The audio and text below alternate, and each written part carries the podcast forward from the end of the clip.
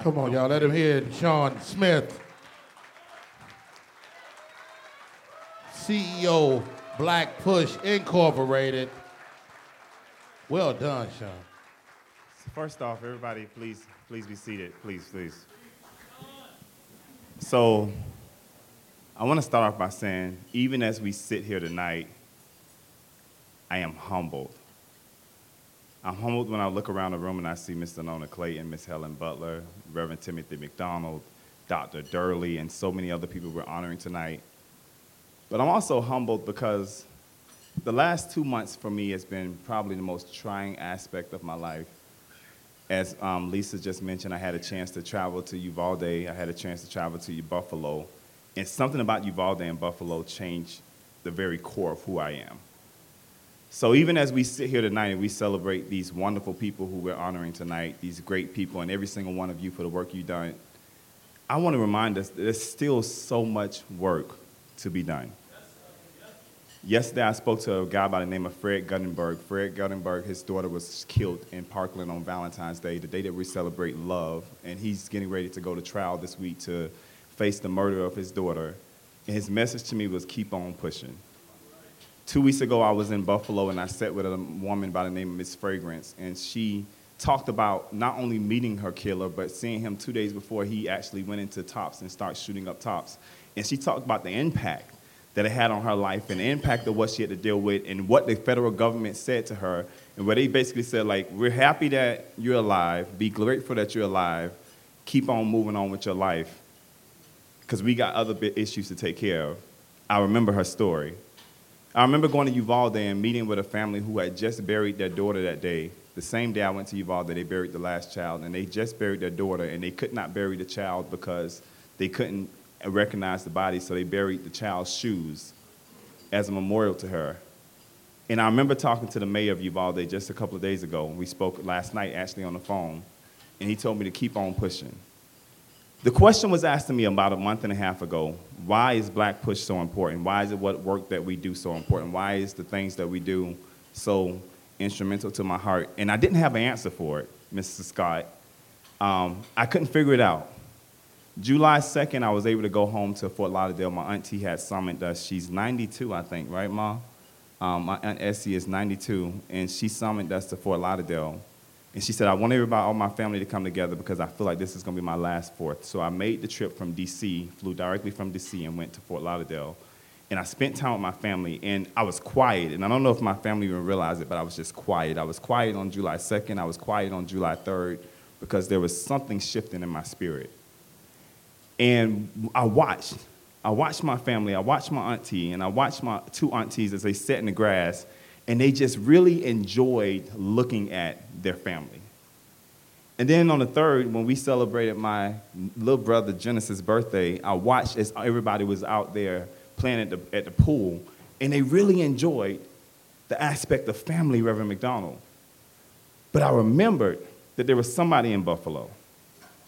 I remembered that there was somebody in Uvalde. I remember that there was somebody in Alabama. I remember that there was somebody in Carolina. I remember that there was somebody in Atlanta. I remember that there was somebody in Fort Lauderdale. I remember there was somebody in Miami. I remember that there was somebody who went, while I was out celebrating my family, did not have a family to celebrate. Lost family members. I want to encourage you, if you don't leave here with nothing else tonight, the mission is bigger than us all. We say that in our office every day.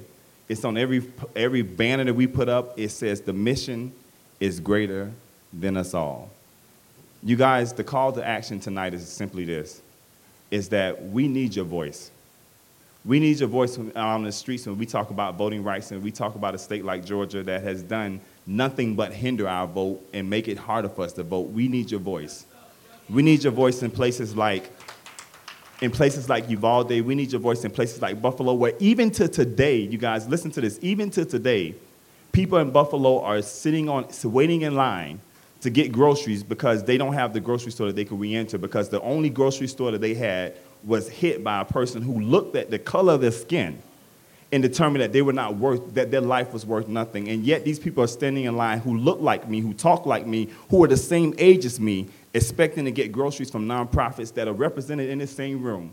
Because even to today they can't go into their own grocery store. What i want us to realize is that what happened in Uvalde, what happened in Buffalo, what happened in Alabama, what happened in Carolina can easily happen to any one of us. And one of the things that I am, I preach every day to my team, and I know they are sick and tired of hearing it, is I say that we have to take every experience that we're allowed to be a part of personal.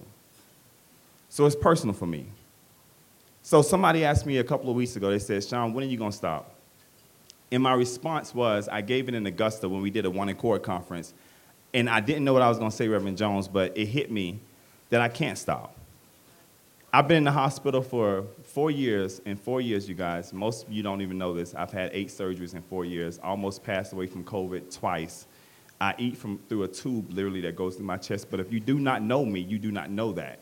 Because of the fact that I've understood that when God gave me the obligation He gave me, when God gave me the body He gave me, even God gave me even the life in which He gave me, whether I like it or not, it was not for me, it was not just for my family, it was for every single person that I have the opportunity and privilege to give a voice to.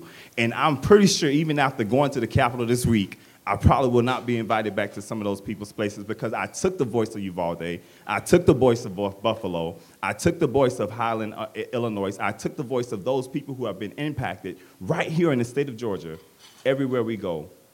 The, the mission is bigger than us all.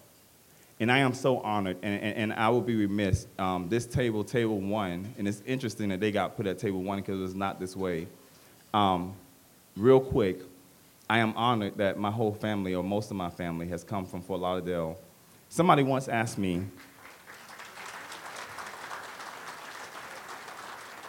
somebody once asked me what was the biggest inspiration of my life. And by nature, I would have to say my grandmother because my grandmother raised me. But I, I, I sat back two days ago, Reverend Jones, and I thought about it. And one of the things that I'm so humbled by is my mom is here. My mom has, my mom is here, and she literally within the last month and a half has had two emergency surgeries, um, and one in which I had to go down to Fort Lauderdale to be with, and almost lost her life. So it's an honor for her to even be here. But when I thought about my mom, Reverend McDonald, there's no way when people ask me how is it that you're able to push through? How is it that you're able to do what you do? How is it that you're able to um, overcome sickness and do all the things you do? And i thought about my mom. My mom and i'm going to tell part of her story and i'm pretty sure she won't mind. My mom used to be on drugs years ago. She did not raise us because she was on drugs. But as of today let's talk about my mom today. Let's talk not, not talk about who she used to be. Let's talk about who she is today as of today, my mom not only has a bachelor's degree, but she has a master's degree. As of today, as of today, I have witnessed my mom. I remember one time I was in Fort Lauderdale and I looked over on the bus and I'm like, dang, that lady looks familiar on the bus. And I look back and I look back over and I'm like, that's my mama on the bus. Telling people that we have to protect, we have to watch out for HIV and AIDS. She is one of the most dynamic HIV and AIDS representatives in the state of Florida and she works for a group now called Florida Rising. So when people ask me where do I get the strength to push through and where do I get the strength to persevere, I say it's in my DNA. I had a grandmother who prayed for me, and I had a mom who gave an example to me. And my thing, my thing, and I'm going to end here, but my thing is simple. If I can be an example, to anybody who comes behind me, if I can lay down my life for anybody who comes behind me, if I can give a voice to people who don't have a voice in places I have a voice in, that's what I will do. That's what I will continue to do. And for those who are running for office in this room, I caution you on this one thing. Don't come to Black Push making any promises, because every promise that you make, we're going to hold your feet to the fire to do so. We are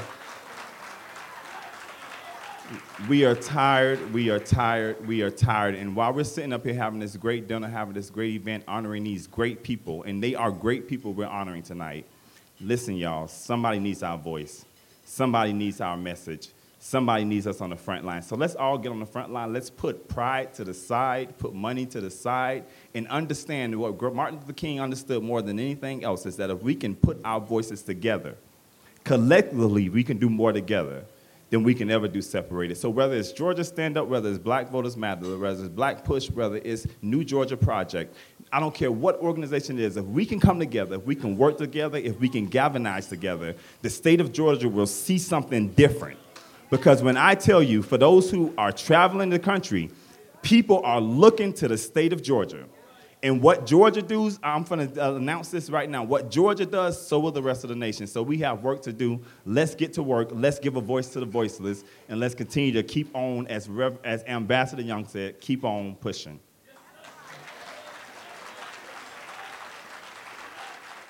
Wow, well said. Sean Smith, everybody, let him hear it. The occasion has been set.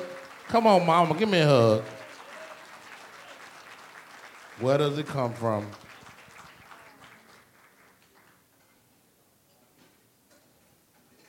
Awesome. Well done, Sean. One more time, y'all. Let him hear one more time as we continue the evening.